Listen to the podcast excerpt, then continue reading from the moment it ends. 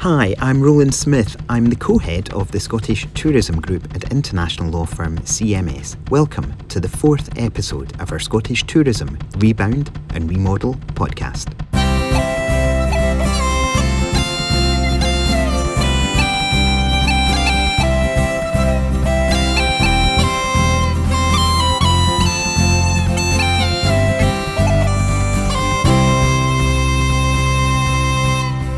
I'm joined today by my CMS Scotland colleague and Scottish Tourism Group co head, Katie Nolan. Hi, Katie.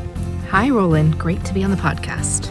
You hosted our CMS Scotland Future of Scottish Tourism webinar on 11th of May 2022. That's right.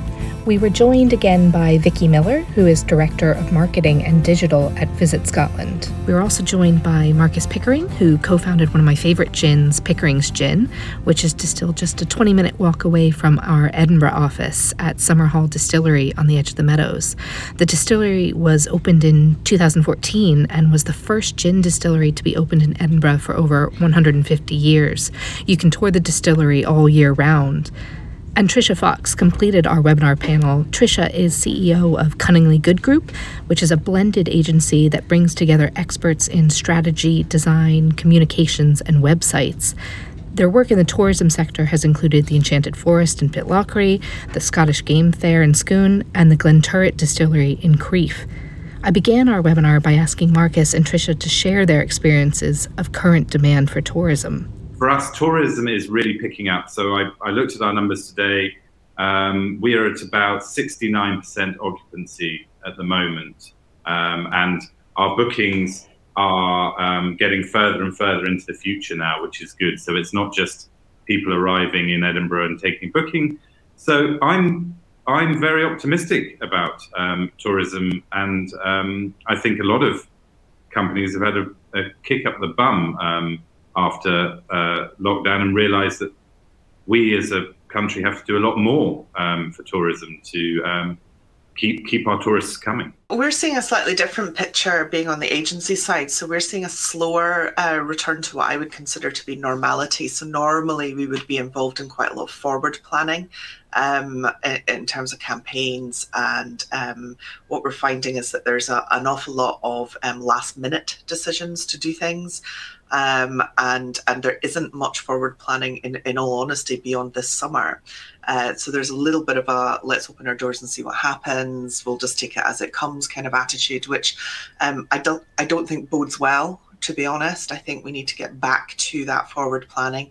Uh, marketers tend to work ahead, so we're never in the moment. We're often um, six to twelve months in advance at least. Um, so yeah, I, I I'm a little bit concerned about that future um, where where is that and what, what are the plans for that future? So yeah we kind of almost need to get back into that that routine of um, planning autumn now and planning christmas now um, as as boring as that may sound. So it's it's it's very much here and now, um, but not necessarily um, looking forward, which is, is, is, a little bit concerning from my perspective. And Vicki Miller was able to share some of the data that Visit Scotland have been collating. What we can see from our UK domestic tracker is about 60% of the UK population expect to take a domestic holiday or break this year. Now, that is up on last year from an international perspective, when we look at things like our, if I look at the web traffic to visitscotland.com, for example, so we saw um, that being dominated by people um, in the UK, um, which is quite unusual because we would normally see something like a, a split of um, 60% UK, 40% international, but it's been something like 80% domestic, 20% international. But we really started to see in these last few months that international week on week increase. And when we look at um, data that we get from, uh, we've been working very closely with Expedia to drive incremental bookings into Scotland through our marketing activity. We can actually see that in some markets, like the US as an example, search interest in Scotland is at 2019 levels. Bookings almost at 2019 levels. But I think what's happening, and I think this maybe plays to Tricia's point, is a lot book, more bookings are last minute. So I think people are looking um, and thinking about travel because they want to travel. You know, they want to get away from from home. They want to do all of these things that they've really missed. Those kind of mood lifting experiences, as I call them. Um, but there, there, there's maybe still a little bit of hesitation, and booking is a lot more last minute, which definitely makes it really difficult for businesses to plan. Vicki also talked about two key trends young audiences and luxury travel. We're seeing a kind of younger professional, uh, more interest in a younger audience wanting to travel further. They are professionals, they have money to spend. We've also seen a growth in luxury travel, so that kind of real high end. Um, and that's particularly, you know, from, from international markets. So I think there are some really good signs, but I think our recovery as a destination is not not even either.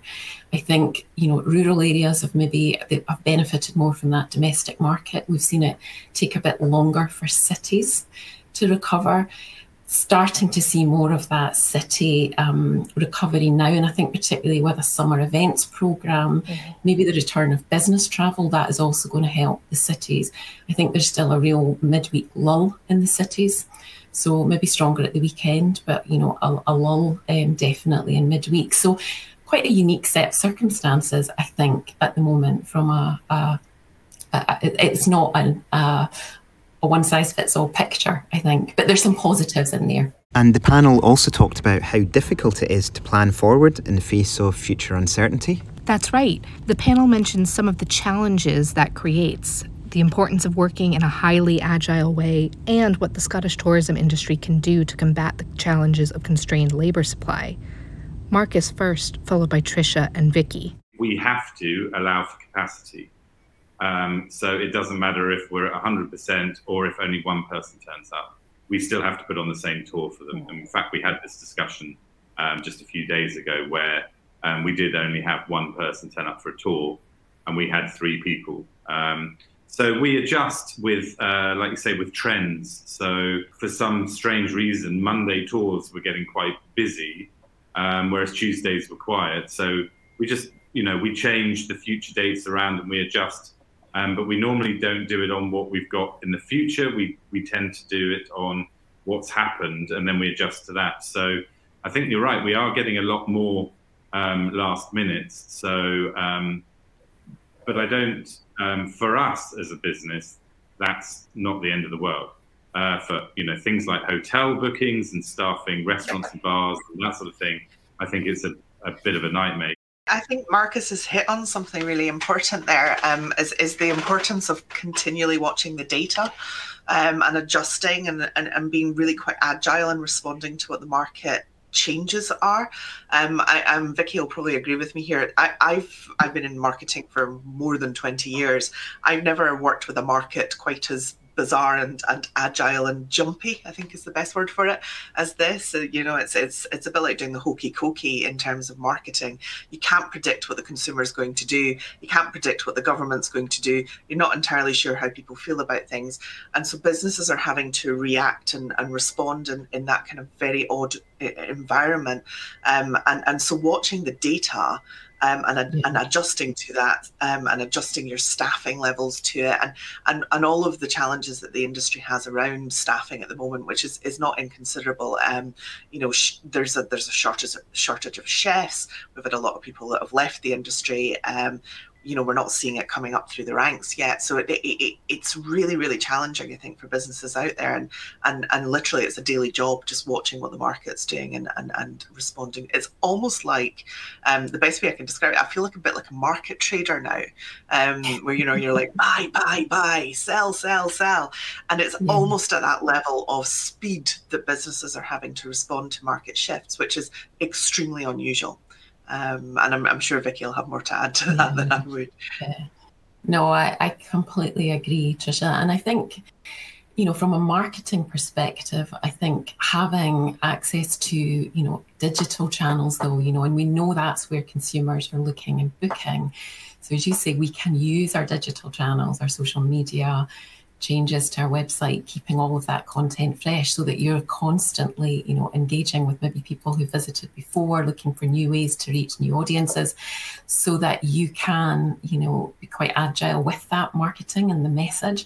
Great opportunity this summer to think about, you know, how as well you can capitalize on you know the summer event programs to look at you know if you have got lulls how can those events help support that reason to return message i think there's a lot we can do you know using digital marketing i think to to be quite agile i think just on the labor um, challenge you know it is definitely hearing that you know for some businesses the issue is not demand there is plenty of consumer demand. The issue is capacity um, to cope with that demand and to be able to, um, you know, provide the experience that you know, businesses would really want to. So, businesses having to do to, to, to limit capacity, um, you know, so whether that is not offering um, you know if it's a if it's a hotel maybe not offering the restaurant to locals but focusing on just the, the residents so i've hear i've heard of a lot of examples there so i think we've got to really use this opportunity now to kind of really raise the profile of um, tourism as a career. We've been doing that through the kind of the month of March. Um, we we kind of really did spotlight from a Visit Scotland perspective, working closely with the industry, all the different careers, seeing lots of employers, I think, doing really great things to attract talent, you know, into their business, um, and having to consider everything from you know wage, but a kind of wider package of benefits. Um, and that's going to be really important, I think, for us to continue to be able to offer the, the fabulous you know, welcome and service that Scotland is renowned for. So I think the labour one is is definitely a challenge, you know, and I think as Tricia says, quite a unique set of circumstances we have just now. Marcus Pickering from Pickering's Gin again. Hotel du Vin here in Edinburgh had 70% of their staff were from overseas. Um, now, in order to return to work, they all need to get the correct visas and um, and come back. So they've had to close, um, or they've had to reduce their capacity from 250 for sit down to less than 150 for a sit down meal, um, and that happens everywhere. It's all over the city uh, here in Edinburgh, but it you know it's all over Great Britain.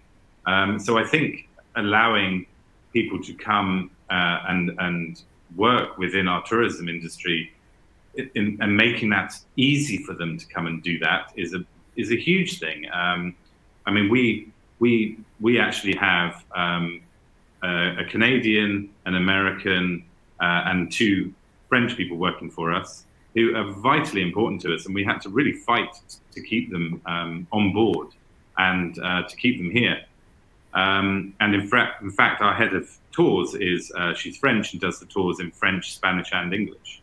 Uh, which is wonderful. So I think um, also treating, you know, looking after your staff is, is really important. Happy staff is one of the most important thing you can have. So that's another big thing for us is is uh, treating everybody well, give them good pensions, give them good uh, benefits, time off, etc. It's all very very important to make sure that, that when they're here on site, they're as happy as we can possibly keep them. And Vicki Miller and Tricia Fox also stressed the importance of tourism businesses engaging with the potential workforce. Vicki first. Yeah, I, I, agree. I think for businesses as well that you know they could be promoting themselves to local schools, colleges, universities. You know, we're coming into the summer. There will be people looking for you know that that early work experience. So you know that's probably this time of year is a good opportunity to be reaching out to, to local um, schools and colleges. But I do think long term there is a need to kind of shift the perceptions of careers in, in, in tourism to show that it is a career, to show the variety and breadth of jobs um, that are within you know the sector, um, and you know, that is also going to be important to see it as a career of choice for a long, long time, the industry has had low wages. It's it's been hard work. It's been long hours, and and it still is, and will always continue to yeah. be. But you know, there are things that employers can fix. Low wages being one of them, um, and and and that does have an impact on pricing, absolutely. But you know, it, it's interesting because on the agency side, we're working with a lot of em- employers, companies to um, improve perception of their employer brand, mm-hmm. which is now becoming a very big issue for them um, to be seen as a good employer, to be seen as offering solid jobs, career progression, um, good pay, uh, all of the things that are actually, frankly, quite you know simple things to fix.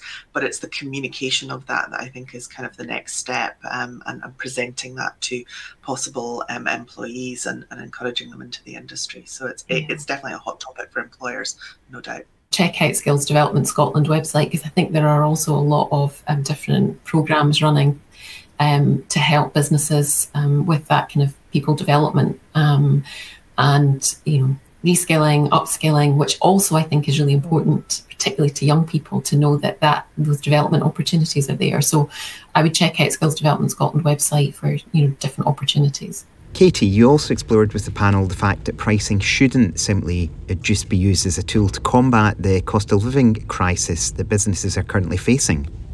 Very much so, Roland, yes. Tricia and Marcus both touched on how it can be a powerful marketing tool. You know we do have to move i think as a as an economy generally um, to being a higher wage economy and that will inevitably mean that prices will have to rise. But pricing is a marketing tool as well. It's it's it's the least spoken about marketing tool because nobody likes pricing.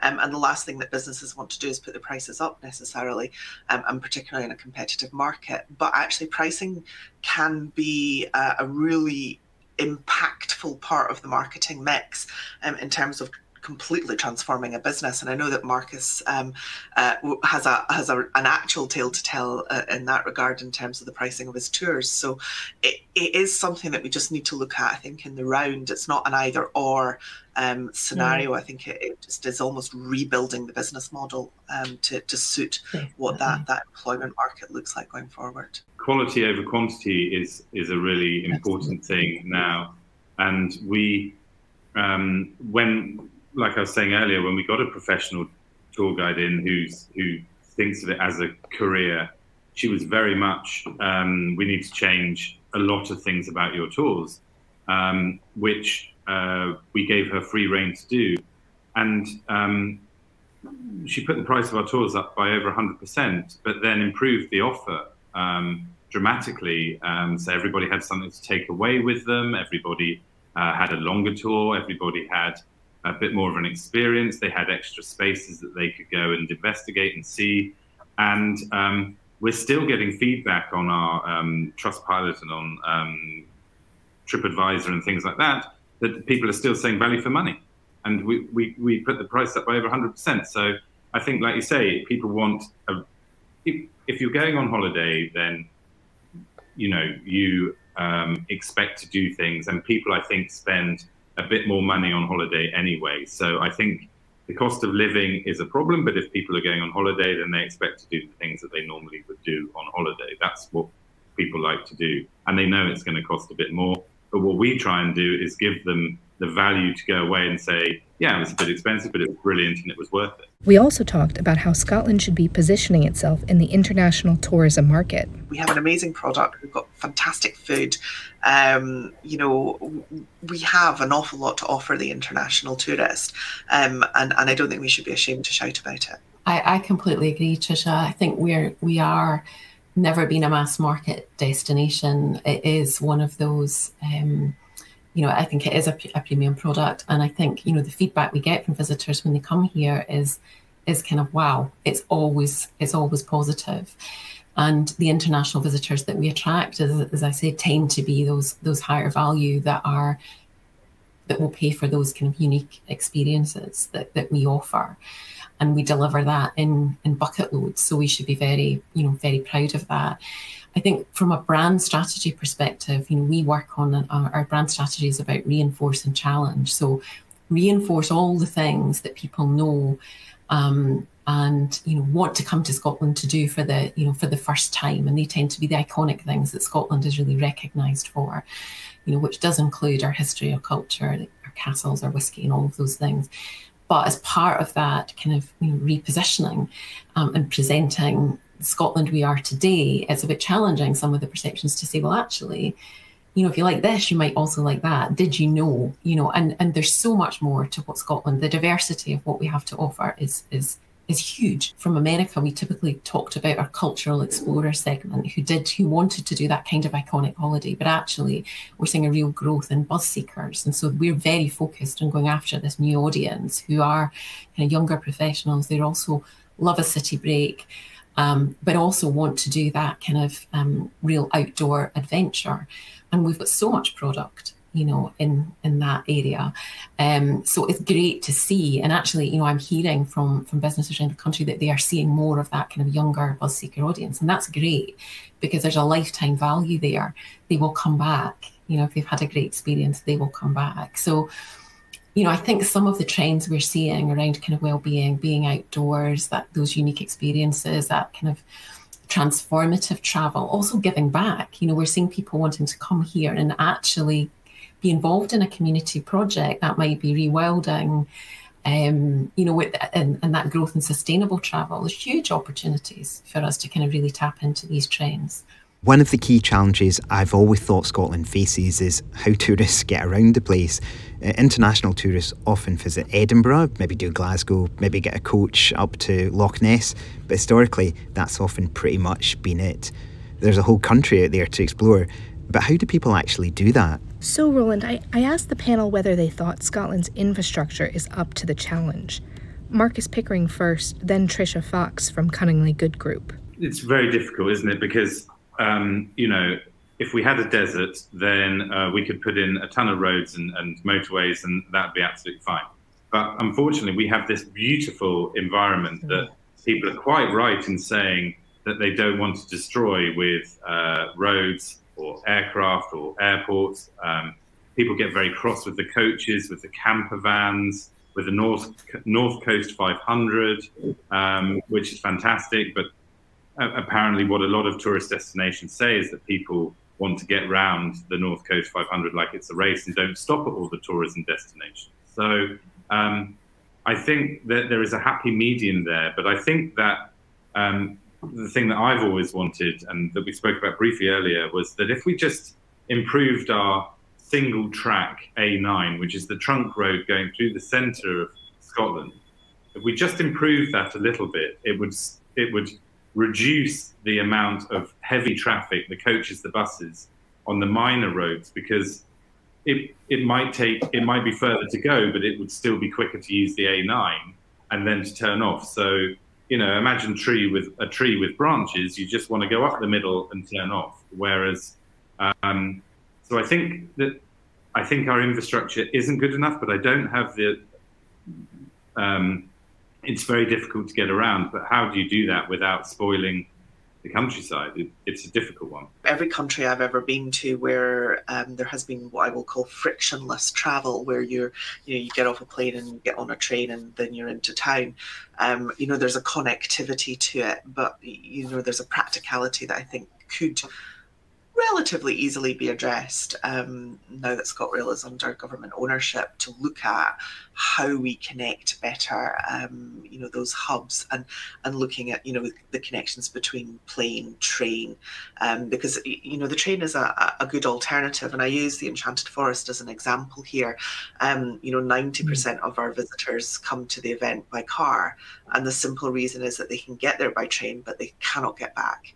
Um, so simply by adjusting the timings of trains going back to Glasgow and Edinburgh at night um, would would make a difference there. Um, and I'm sure everyone on this call has probably been in uh, the new uh, arena at the SECC and, and literally seen the people from Edinburgh get up and leave at quarter to 10 because they've got a train to catch um, and miss the last part of the show that they've come through to see. So you know just looking at the yeah. movement of people and why why they're getting on those services and adjusting the times times, um, which have probably been the same for the last 30 years. I'm, I'm fairly certain. I mean, there's still an 812 train to Glasgow from Perth, and I've been getting it for the last, you know, um, three decades. So, you know, people people have changed, movement has changed, needs have changed, uh, and it's maybe just about time that, that, that ScotRail went back to the, the drawing board um, and, and moved out of the Victorian times on that one. We also talked about sustainable tourism. Vicki Miller flagged consumer research that 80% of consumers think hard about how they can travel sustainably, whilst businesses are investing to reduce costs and create a point of differentiation with competitors. She also pointed to some really interesting research that her organisation, Visit Scotland, had undertaken to understand the attitudes of Scots towards tourism. We ran actually a, a survey of, of the Scottish population to kind of really understand, um, you know, how important what they understood about tourism in terms of its role in the Scottish economy as an employee, you know, as a as, as a sector, as an employer. Um, and it actually really highlighted that, you know, in vast majority, 87%, I think it was, um, and it was a representative sample across all parts of Scotland, really do understand that it's a sector that will play an important role in contributing to a recovery from the pandemic um, and sustainable kind of economic growth. I think the key is is about and it's an important source of employment. You know, it's it's uh, one in twelve people in Scotland are employed in, in the sector.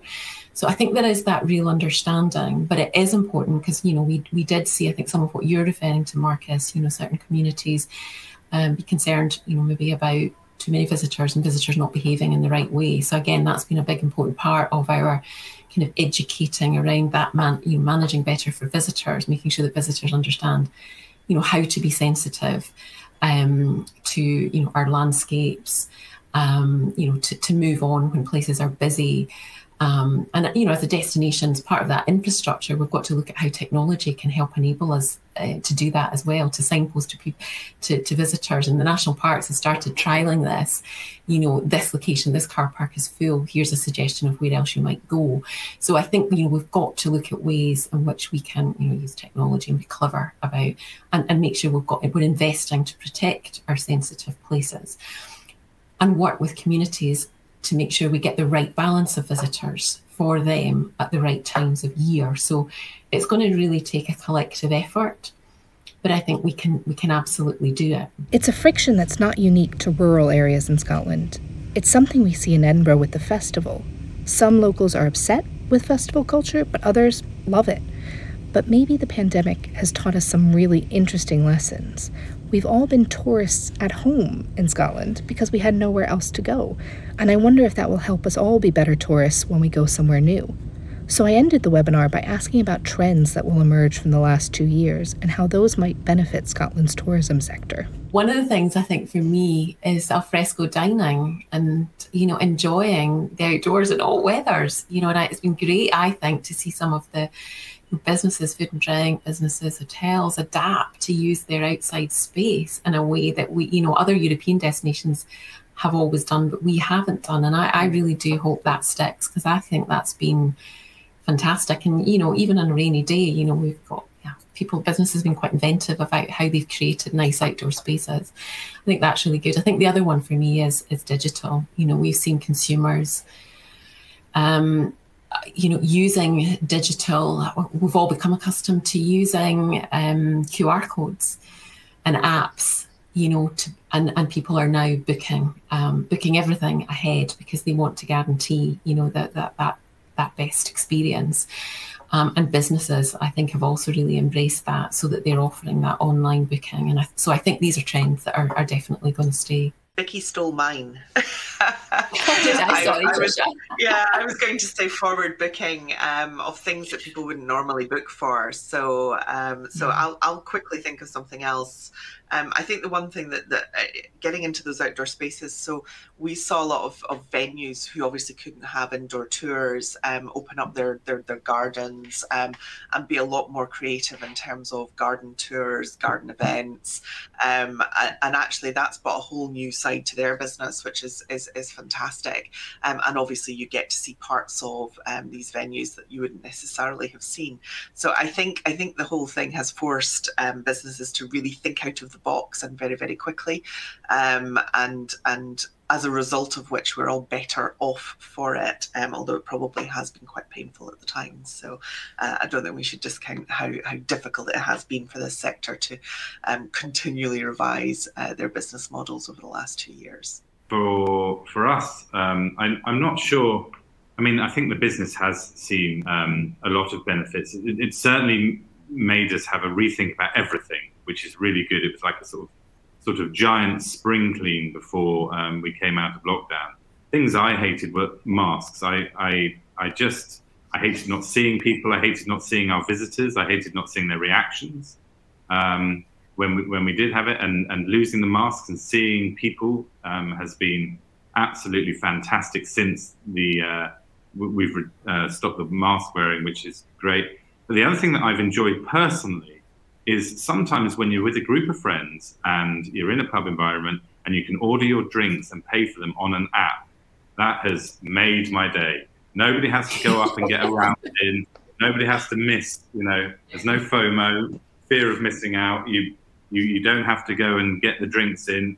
you can just order them, and that's been brilliant. That, whoever invented that's a genius. thank you, Katie, and thank you for listening. Uh, I would love to hear your thoughts on the issues we've discussed today.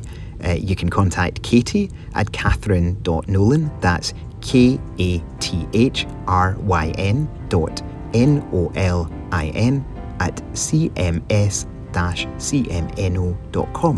And my email address is roland.smyth, that's R O L A N D dot S M Y T H at cms cmno.com.